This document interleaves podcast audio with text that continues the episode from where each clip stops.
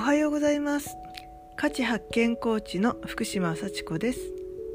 えー、今日も熊谷は晴れて空が青空が見えます、えー、み皆様の地域はいかがですか？えっ、ー、と今日のお話は ですね、え昨日は武術の稽古があったんですけども、え畳の部屋だったのであのいろいろ受け身ができるような技をしてたんですね。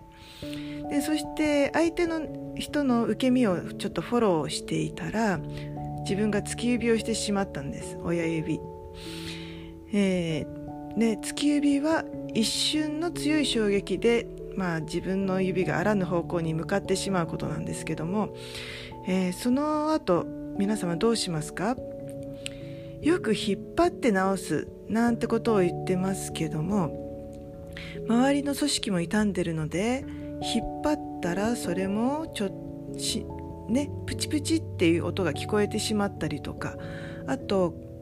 骨と骨の間を伸ばすっていうことだとどんどんこう伸ばしてってみますと脱臼してしまうんですね。でその脱あの伸びた関節じゃあ次はどこに戻るんでしょう、まあ、そういうことを考えていると、えー、あまり良い方向にはいかないような気がしますね。そうなんです。関節は圧縮したところで自分が行きたいところにこうズルズルズルズルっと戻っていくんです、はい。ね、そうすると関節のデコとボコがちゃんと合わさって自分の可動域っていう関節の動く方向が全部動けるようになってくるんですよ。でその、えー、突き指をした関節がもしかしたら腫れてしまうかもしれないんです。でその炎症炎症ってよく言いますけどもその炎症って本当の、うんと症状っていうのは